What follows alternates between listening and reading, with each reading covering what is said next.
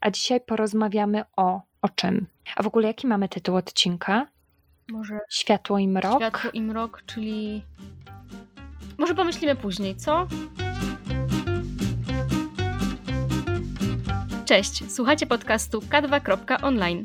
Przy mikrofonie Kamila, nagrywam jak zwykle z Amsterdamu, a po drugiej stronie... A po drugiej stronie Klaudia i jak zwykle, a raczej ostatnio, nagrywam z Hoyvík. Jest to dzielnica Tórshavn, a dzisiaj będziemy rozmawiały o świetle i mroku. Bo tak się składa, że kraje północne w tym czasie najbardziej odczuwają brak promieni słonecznych, co dla niektórych może być nie lada wyzwaniem. Dlatego chciałybyśmy pofilozofować nad tym tematem i zastanowić się, w jaki sposób mieszkańcy Holandii i Wysp Owczych umilają sobie życie w najbardziej ponurym okresie w roku. Zaczniemy troszkę symbolicznie od e, znaczenia światła, które mówi o wszystkim tym, co pozytywne w naszym życiu, o odrodzeniu, o życiu, nadziei i wieczności, podczas gdy mrok dotyczy wszystkiego, co negatywne, czyli złość, trwoga, niebezpieczeństwo. Można to też odnieść do cyklu pór, pór roku. Klaudia, a jak mieszkańcy Wysp Owczych w takim razie radzą sobie z rozpraszaniem tego mroku zimowego? Mogłabym rzec, że większość farerów zamyka się wewnątrz swoich domostw na ten czas. Dlatego głównie fokusują się na stworzeniu najbardziej przytulnego, ciepłego, jasnego wnętrza w tym czasie. Często jest to widoczne, jak przechadzam się uliczkami Tórshavn i tak dyskretnie spoglądam w kierunku cudownie ozdobionych parapetów i widać to, że te parapety bardzo często są wypełnione zapalonymi świecami, drewnianymi figurkami, stylowymi wazami z jakimiś suszonymi kwiatami. Chyba o tym troszkę, troszkę też o tym mówiłaś w naszym pierwszym odcinku, prawda? O szczęściu. Jak bardzo, tak. jak bardzo duże znaczenie ma światło w kulturze zarówno farerów, jak i Duńczyków. Tak, bardzo dobrze zauważyłaś, bo farerzy bardzo dużo czerpią z inspiracji z kultury duńskiej. I to właśnie widać, zwłaszcza teraz, kiedy te wnętrza są wypełnione dużą ilością światła. I nie mam tutaj na myśli rozświetlania każdego kąta intensywnym białym światłem, tylko intuicyjnym i umiejętnym rozmieszczaniem punktowego oświetlenia o ciepłej barwie, które oczywiście nadaje przytulności wnętrzu. No i właśnie chętnie tutaj odeślę Was do naszego pierwszego odcinka, gdzie mówimy o szczęściu w Holandii na Wyspach Owczych. Z tego podcastu dowiecie się przede wszystkim, jak Holendrzy i wyspiarze dekorują swoje wnętrza. Czyli mówisz dużo o wnętrzach. Oni się chowają do domów, czyli miasto samo w sobie nie jest jakoś wyjątkowo dekorowane na tę okoliczność, na ten właśnie okres przedświąteczny czy okołoświąteczny? Farerskie wnętrza, jak i ulice, są obficie udekorowane świątecznymi światełkami. I to głównie w kolorze białym, więc nie tylko i wyłącznie skupiają się na wnętrzach, ale również dbają o te przestrzenie pomiędzy budynkami. Często mam wrażenie, jak spoglądam na uliczki Tórshavn i Klaksvík, to są dwa największe miasta na Wyspach Owczych, że farerzy lubią tworzyć taki obraz świątecznej wioski w tym czasie. I co ciekawe, z roku na rok zauważam pojawianie się coraz większej ilości kolorów w dekoracjach świątecznych, bo do tej pory te kolory głównie skupiały się wokół ciepłej em, barwy e, białego koloru. Nie wiem, czy to tak można powiedzieć. Rozumiem. Czyli tak tworzą taką, taką baśń. Tak, zdecydowanie. A czy oni też jakąś taką narrację tworzą?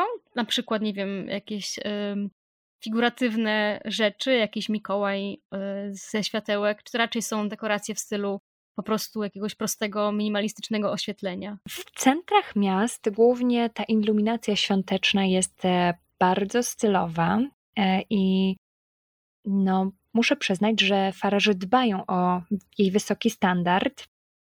Centra miast, uliczki wypełnione są oczywiście po brzegi światełkami, a także ozdobami w kształcie gwiazd, bardziej powiedziałabym takich abstrakcyjnych form.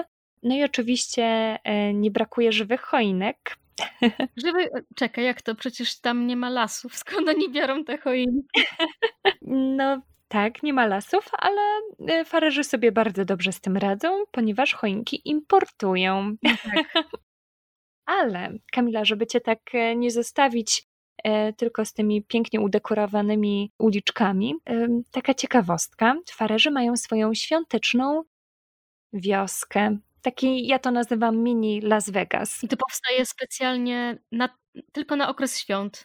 To jest normalnie istniejąca wioska okay. na wyspie Eysturoy. To nie jest tak, że ją tworzą tylko w okresie zimowym i tam zamieszkują w tym czasie. Nie, nie, nie. Ta wioska istnieje, nazywa się Eawyk. Eawyk. Jak mój chłopak potwierdzi, to to to zaakceptujemy i, Może poprosimy i go udostępnimy. O, żeby, żeby powiedział i wtedy puścimy jeszcze raz. Dobra, poprosimy go o poprawną wymowę, bo ta po prostu nazwa tego, tej wioski jest dla mnie niesamowicie trudna do wypowiedzenia. Po prostu język mi się plącze i już sama nie wiem, co jak co powinnam zaakcentować. No ale dobra, wracając do tematu. Eawyk jest to miejscowość, która chyba wkłada najwięcej energii w ozdabianie otoczenia. Wybierając się tam w tym czasie, zobaczycie nie tylko ozdobione światełkami domy, ale na przykład, ale na przykład intrygujące instalacje, jakieś ruchome figury i to mogą być faktycznie realne postaci. Mm. Miejscowi często odwiedzają tę wioskę w tym czasie, uwzględniając ją na trasie tak zwanego Biltúr. Biltúr, czyli przejażdżka samochodowa. Jest to taka swego rodzaju lokalna rozrywka. I wyobraźcie sobie rząd samochodów, które nawiedzają w tym czasie tę wioskę, by nacieszyć oczy tym widokiem. To jest bardzo ciekawe, ponieważ Farerzy nie zwiedzają tej wioski pieszo, tylko właśnie biorą udział w tym Biltúr, czyli przejażdżce samochodowej. To bardzo, bardzo ciekawa tradycja, czyli całe wyspy wsiadają w samochód i jadą zobaczyć yy, wioskę, ale nie wysiadają z samochodu. O, oni nigdy nie wysiadają z samochodu. Jak tylko mogą, zawsze biorą samochód, nawet jeżeli mieliby jechać tylko trzy minuty. A co do tej wioski i całych wysp odwiedzających Eawyk, tylko powiedziałabym lokalne miasteczka odwiedzają tę mhm. świąteczną wioskę.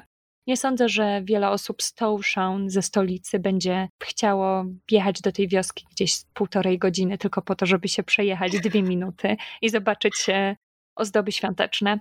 Chociaż nie wiem, może zdarzają się tacy, jak teraz zostanie otw- otworzony, otwarty nowy podwodny tunel łączący em, stolicę i Eysturoy, czyli wyspę, na której znajduje się ten świąteczny Las Vegas. O. Może ta wioska zyska na większej popularności. Klaudia, skąd skojarzenie z Las Vegas? Czy to jest takie kiczowate miejsce? Stąd to skojarzenie? Odpowiem ci dwojako. Jako architekt odpowiem, że to zdecydowanie kicz, ale jako Klaudia odpowiem, że to całkiem słodkie, słodki widok. Okej. Okay. Wydaje mi się, że właśnie w święta nawet u architektów tolerancja kiczu jest znacznie większa. Tak, zdecydowanie. Zgadzam się, tak. M- moja tolerancja na kicz naprawdę e- jest zdecydowanie elastyczniejsza mm. w tym czasie. A czy tam też właśnie można posłuchać muzyki? Czy to jest y- w związku z tym, że każdy siedzi w samochodzie, to jednak chodzi tylko o wizualne jakieś y- doznania? Zresztą wydaje mi się, że parę lat temu, jak brałam udział w takim Biltúr, jadąc wzdłuż tych dekoracji świątecznych w tej wiosce, w tym mhm. miasteczku, wydaje mi się, że jakieś um, miejsca miały faktycznie włączoną muzykę jakieś w tle, ale nie, nie, nie powiem ci dokładnie, okay. czy tak, czy nie. Nie, nie, nie jestem pewna. Zobaczę w tym roku, to, to dam znać. No jestem bardzo ciekawa właśnie, czy to jest taka typowa playlista w stylu Mariah Carey yy, i tak dalej, i tak dalej. Czy raczej jakieś właśnie farerskie, lokalne utwory? To sprawdzę i dam wam znać w opisie na naszym blogu. A także um, od razu odsyłam Was na, na nasz blog, ponieważ znajdziecie tam zdjęcia z świątecznej wioski, a także z centrum Tórshavn i Klaksvík. Więc zapraszam Was, zobaczcie sobie, jak wyglądają takie święta na Wyspach Owczych. Koniecznie. Jak wyglądają iluminacje świąteczne na Wyspach Owczych. Centrum Tórshavn i Klaksvík. Jak już wcześniej wspomniałam, one są udekorowane bardzo stylowo, moim zdaniem, jak na farerskie warunki. I chciałabym również dodać, że w centrum Klaksvík można jeździć na łyżwach na otwartym lodowisku, które notabene miałam okazję także projektować. Uuu. Więc wszystkich odwiedzających w tym czasie Wyspy Owcze, o ile to możliwe, zapraszam na lodowisko do Klaksvík. Natomiast w, to, w Tórshavn no, utworzono... Przerwę, tylko czy to jest lodowisko zadaszone? Czy... Nie, znaczy zadaszenie jest zaprojektowane jako tymczasowe hmm. zadaszenie. Nie wiem, jak to w tym momencie funkcjonuje. Muszę sprawdzić. Może mogłabyś też jakieś zdjęcia z tego lodowiska na naszym blogu dołączyć. Oczywiście, super, tak bardzo ciekawa. Chętnie. Tak, tam zaprojektowałaś. Bardzo chętnie. Tak, tak. To jest po prostu lodowisko w centrum Klaksvík. Wokół jest tworzona mini wioska świąteczna. Dużo dekoracji, światełek, jakaś fajna muzyka i dużo łyżwiarzy. Hmm. Więc postaram się zrobić jakieś fajne zdjęcia i Wam zamieścić na blogu. A jeszcze wrócę do, do naszej stolicy, ponieważ tutaj z kolei stworzono mini targ świąteczny nieopodal parlamentu, gdzie roz, roztaczają się cudowne aromaty. Jak przypuszczam, już się możecie domyślić, można tam nabyć glögg, czyli taki odpowiednik polskiego grzańca, naleśniki, jakieś generalnie przeróżne słodkości. To chyba każdy taki świąteczny targ się czymś takim charakteryzuje. Kamila, ja tak opowiadam cały czas o Wyspach Owczych. Może powiedziałabyś, jak wygląda ten czas w Holandii? Wiele takich elementów, jak właśnie oświetlenie w miastach, czy stanowiska z jedzeniem, które są tylko i wyłącznie w okresie świąt, pojawiają się również w Holandii. Ja, mówiąc szczerze, odkąd mieszkam i pracuję w Amsterdamie, ani razu nie świętowałam tutaj świąt Bożego Narodzenia. Nie? Nie. I myślę, że to dużo mówi o moim przywiązaniu do tego rodzinnego czasu. Jak ważne jest dla mnie, żeby spędzić go przy wigilijnym stole z rodziną w Polsce. A nie miałaś nigdy takiej ochoty, żeby twoja rodzina przyjechała na ten czas do Holandii i spędzić ten czas razem po holendersku? Wiesz co, według mnie ten świąteczny czas nie jest tak wyjątkowy tutaj w Niderlandach, jak w Polsce. W Holandii dużo ważniejszy jest Sinterklaas, czyli Święty Mikołaj, i to święto obchodzone jest piątego grudnia. Kamila, czy w takim razie piątego grudnia jest czymś na kształt naszych Mikołajek? Teoretycznie tak, geneza jest taka sama, jednak święto samo w sobie jest dużo ważniejsze dla Holendrów niż ten Święty Mikołaj dla Polaków. Ja tak porównuję znaczenie tego Sinterklaasa, czyli Świętego Mikołaja w Holandii, do naszej Wigilii, czyli takiego wieczoru spędzonego z rodziną, obfitującego w prezenty, dobre jedzenie i miłą atmosferę. No ale właśnie nie chciałam tak zostawiać Was zupełnie bez niczego z Niderlandów, więc zaprosiłam gościa, z którym omówię te zwyczaje holenderskie, tradycje świąteczne w tym kraju, i nagranie ukaże się wkrótce. A ja z kolei zaprosiłam Sabinę Polsen. Jest to Polka mieszkająca na Wyspach Owczych, która opowie nam, jak wyglądają święta u niej w domu z perspektywy Polki mieszkającej na Wyspach Owczych. Tymczasem jednak nie pozostawię Was dzisiaj tak zupełnie bez niczego. Jak już Klaudia wspominała, święta nierozerwalnie kojarzą się z zimnem i ciemnością, a przez to też z ciepłem i światłem, który rozprasza mrok. Światło już tak dosłownie w formie oświetlenia ulicznego, lampionów czy dekoracji świątecznych, o których mówiła już Klaudia, nie tylko zapewnia nam bezpieczeństwo o zmroku, ale też kreuje atmosferę. Ja dzisiaj nie będę co prawda mówić o, o ozdobach świątecznych, a o niecodziennym festiwalu. Amsterdam Light Festival. O! Tak, to jest festiwal światła w Amsterdamie, który odbywa się właściwie od dziewięciu lat każdej zimy. Na czym ten festiwal polega?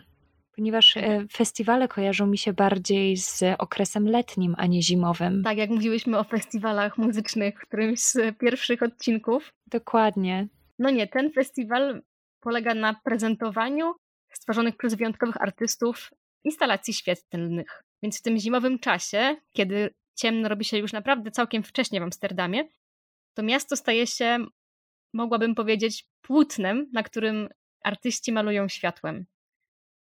To znaczy, tak sobie właśnie pomyślałam, Amsterdam to jest miasto, które po prostu jest wypełnione niesamowitą ilością kanałów.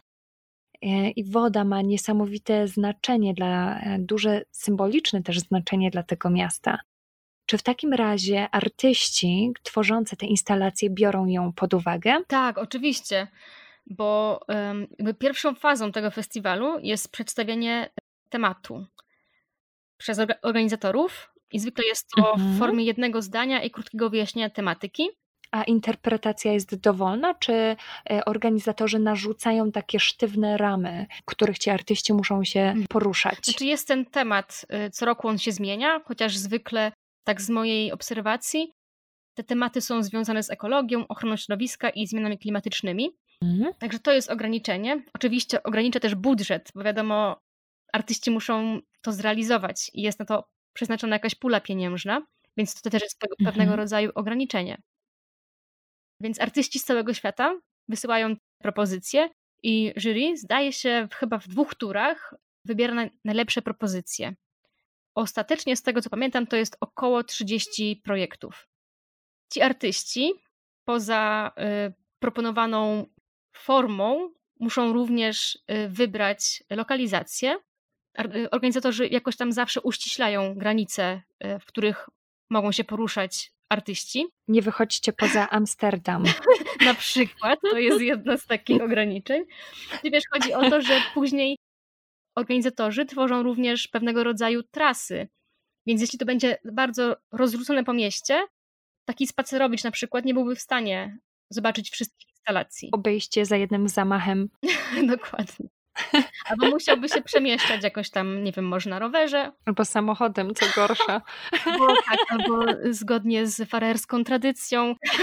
Wjechać po prostu w instalację, albo przejechać.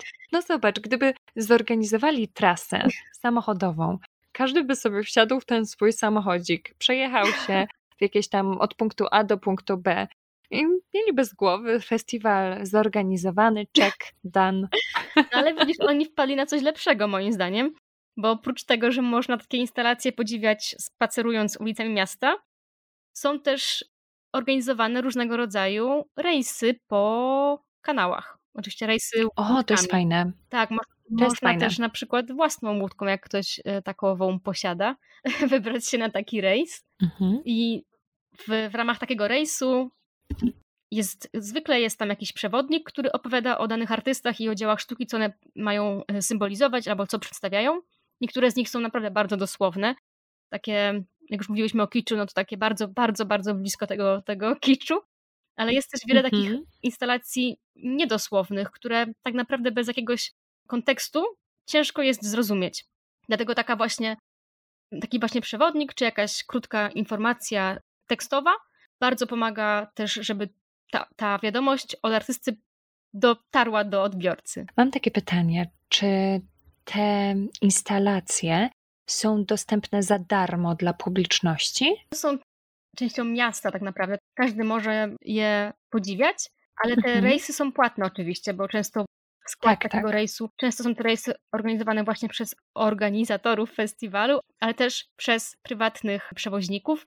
W skład takiego rejsu wchodzi często kubek gorącego kakao i koc, żeby się okryć i żeby można było w komfortowych warunkach taki rejs odbyć. Ale przytulnie. Tak, to naprawdę jest bardzo fajna aktywność. Większość artystów rzeczywiście chce coś przekazać, jakąś wiadomość albo na coś zwrócić uwagę. Poza tą warstwą edukacyjną są naprawdę wartościowe doznania estetyczne. I jak wspominałaś o tej wodzie, wielu artystów właśnie wykorzystuje wodę jako dodatkowe płótno, więc na przykład często odbicia w wodzie są częścią instalacji. Taka instalacja traci znaczenie, kiedy byłaby prezentowana w innym kontekście. A jak wygląda festiwal w tym roku?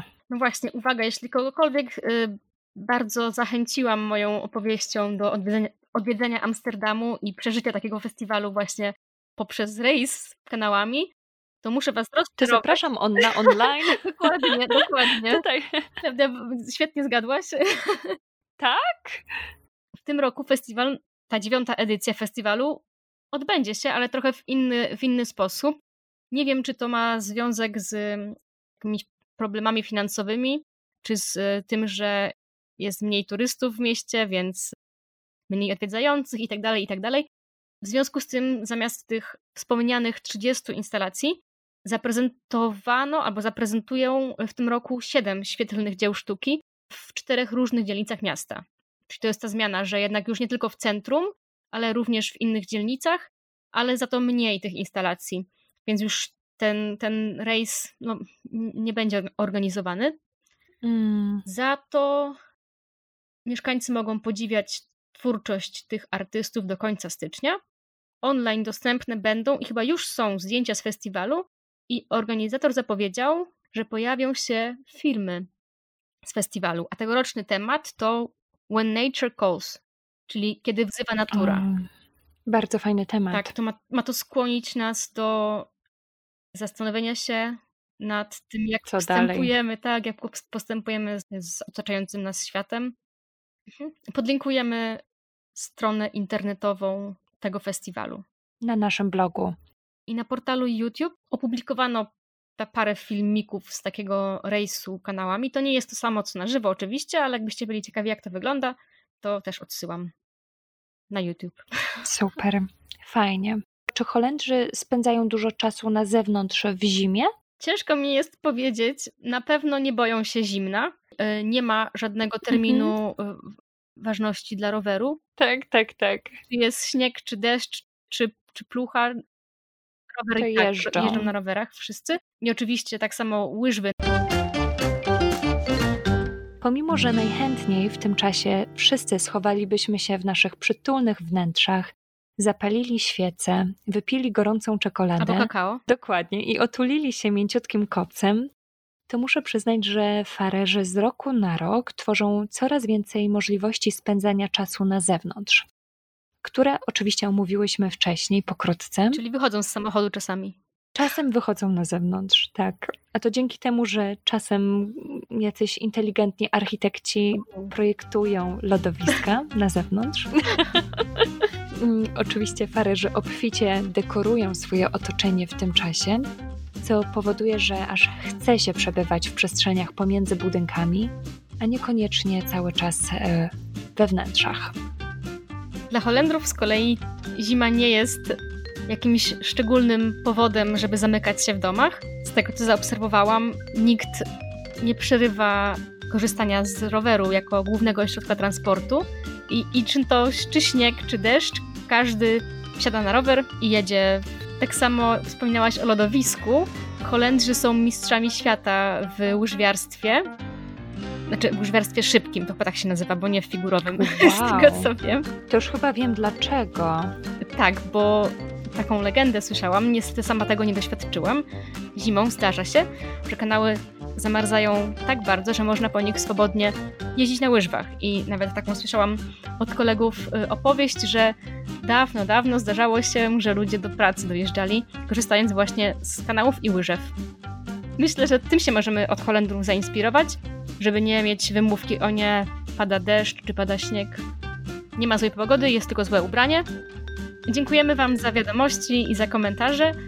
Widzimy, że nasza społeczność się rozrasta i bardzo nas to cieszy. Zapraszamy was również na nasz facebookowy fanpage, a także na nasz profil na Instagramie, ponieważ dzielimy się cały czas na bieżąco nowinkami z Holandii, a także z Wysp Owczych. Tak, i może Klaudia wrzuci jakąś fotkę przejeżdżając samochodem przez Las Vegas. Faroe Islands, Las Vegas. Tak. Dziękuję ci, Kamila. Do usłyszenia niedługo.